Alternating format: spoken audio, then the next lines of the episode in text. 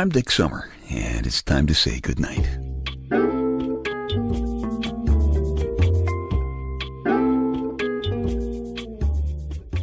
This is a quiet place to rest your head, a safe place to hide a hurting heart, a gentle place to fall. We just call this place goodnight. No, no, no, no, no. I, I do not believe this report from Harvard University. In fact, I'm trying hard not to fall out of my big manly black leather papa chair while I'm reading it. This report says, quote, posting views on Facebook and other social media sites delivers a powerful reward to the brain similar to the pleasures from food and sex. End quote. No, no, no, guys. That, that may be true, but only if you have food and sex while you are wearing your fully buttoned up, tight fitting white lab coat. There is something wrong with that study. And there are all kinds of studies these days. Dr. Gay Guzinski, MD of the American College of Obstetricians, published a study just now that says, quote, women who are multi-orgasmic can and do remain so for their entire lives, end quote. So, how does he know that? The only way he would know that for sure is if he spends way too many nights working late with his intern, whose name is Desiree. It's all in the name of science, of course. Doctors, doctors, doctors. Unbutton your tight fitting white lab coats and try the experiment again, following Dr. Guzinski's lead. I think you will find that when you have wandered into a lady's erogenous zone, she will often smile, purr, and writhe all at once. And I guarantee you will notice that. Some ladies even say something in uh, romance language, something like whoopee. I think this kind of research all started a few years ago when some group of fully buttoned up, tight fitting, white lab coated doctors got on TV and with a straight face, they said, quote, the main reason men want to have sex with beautiful young women is to spread their genes to the next generation, end quote. No, no, no, doctors. Unbutton and loosen up your lab coats, guys, and try the experiment again. But go about it the right way. You're going to find yourself trying the experiment again, again, and again if you do it the right way.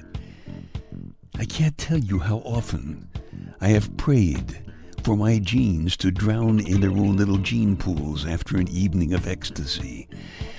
My somewhat limited personal experience in the field suggests that if you are doing things right, there should be so much chemistry going on that you won't have enough energy left to write a report or do anything else. Personal experience. That's what happens when you can't keep your hands off each other. You're at each other all night, first thing in the morning, during lunch, and twice each evening. When you realize that you haven't done your laundry in four months, your friends are all worried about you, and your houseplants have all died, then, and only then, will you be able to claim you have successfully completed your research. So, either get rid of those fully buttoned up white lab coats doctors, or find a different subject for your experiments. That might be the answer.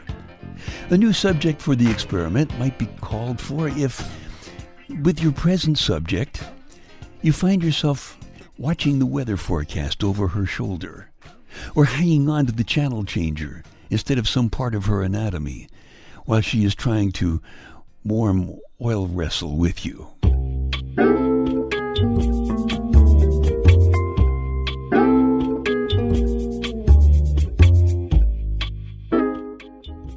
Dick's Details, a bunch of totally unimportant stuff for you to stuff in one ear so you can squeeze the important stuff that's screwing up your reports out the other ear and you can unbutton your lab coat and live a little. America's most crowded state is New Jersey. A thousand people per square mile there. Bet you that saves them money on heating oil in the winter. You know, because remember how effective shared bodily warmth can be. If the answer is they'd turn over a new leaf, what is the question?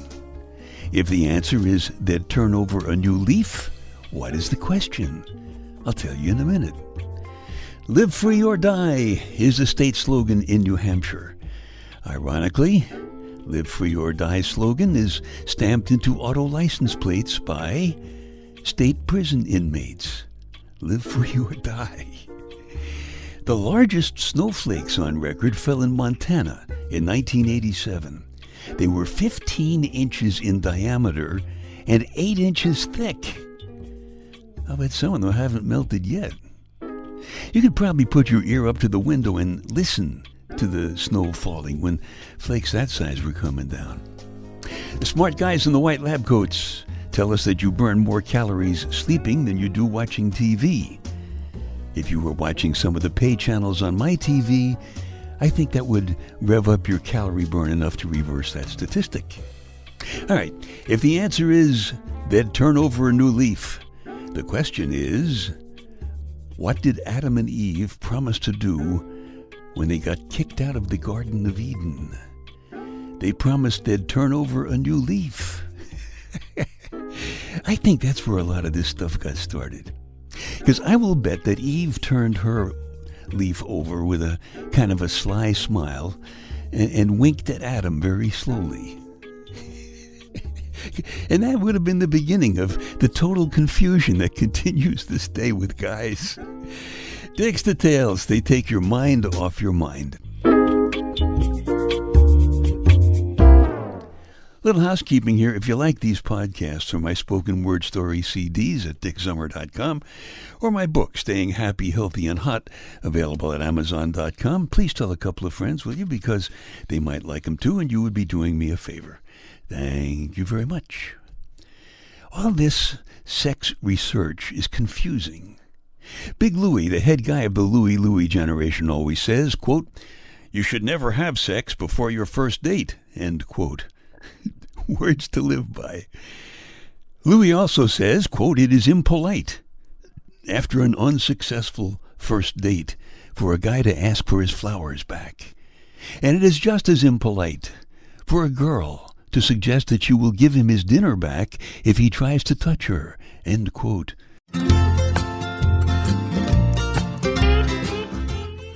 More words to live by from Big Louie. But you know, it wasn't always like this. It used to be that when a guy met a girl that he kind of liked at some bar, he would slide over to her and whisper one of his favorite pickup lines into her ear. And guys used to collect good pickup lines. You know, stuff like, Your eyes are as blue as the water in my toilet. Or, I'm here. Now, what are your other two wishes?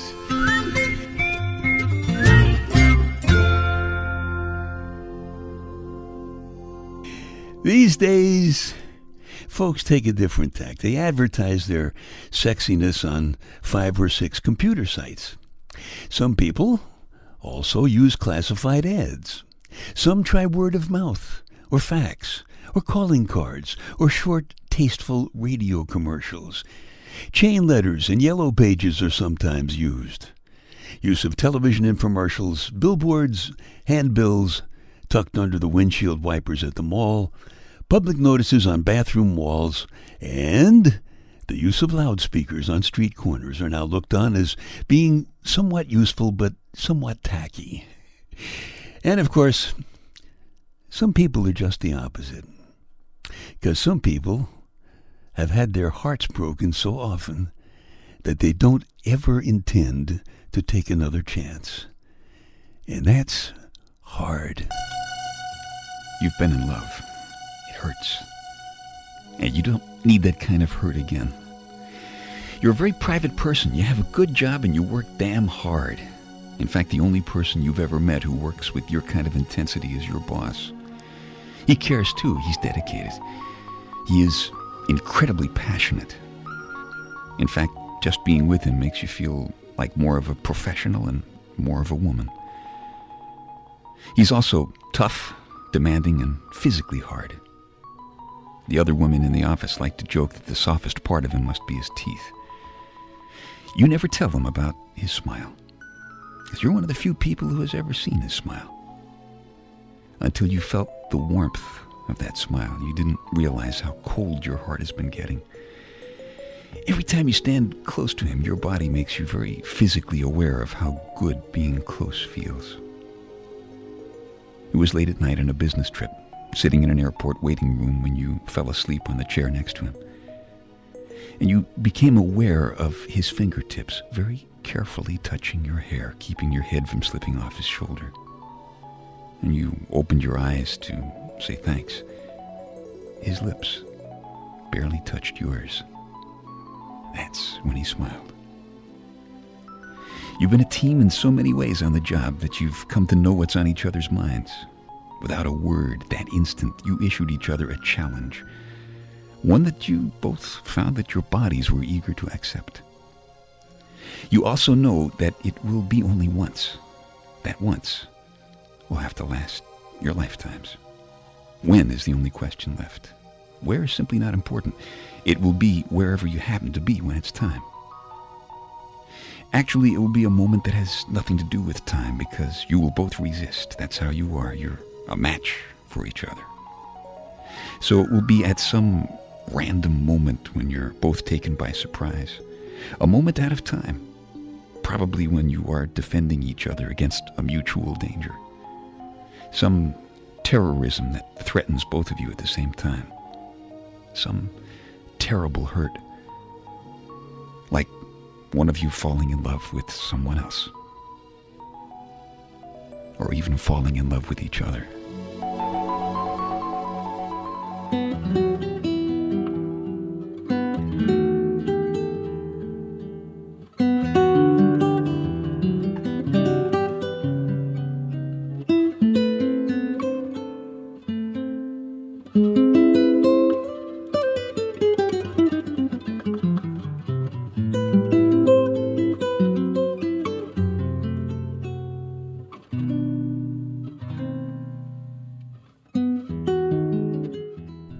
I don't think it's happened yet, that moment out of time. They've both had their hearts broken too many times. But she has admitted to her best friend that the feeling of his fingers in her hair has seeped all the way into her mind. And no man could forget how her lips felt so soft. I don't think it's happened yet, that moment out of time but I'm pretty sure it's going to happen very soon.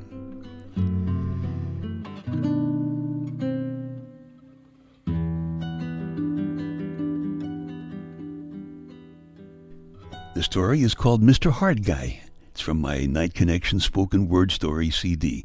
If you like it, you can just keep this podcast, or if you want a fresh copy, please go back to dicksummer.com. Check out the Night Connections icon on the home page. Studies show that one of women's biggest complaints about men is that we don't take enough time. They rightfully object to the proverbial slam bam thank you man approach to sex, taken by Florida's infamous Fast Fingers Fred, who was on one of the daytime talk shows recently.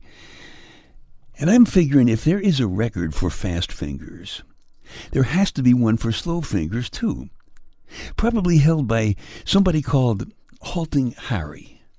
Halting Harry would take 15 minutes and 22 seconds to travel from his girlfriend's face to her knees via her neck, shoulders, and torso. And it took that long because his fingers were warm.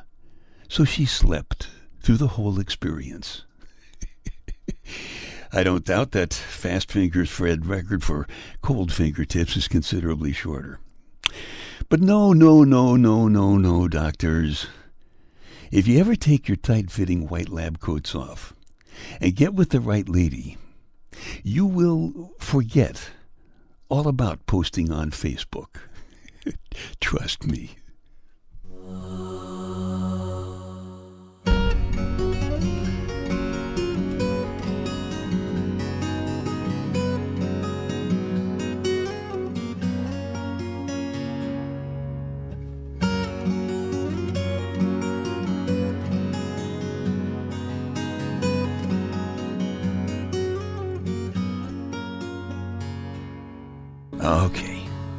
Time to tuck you in now.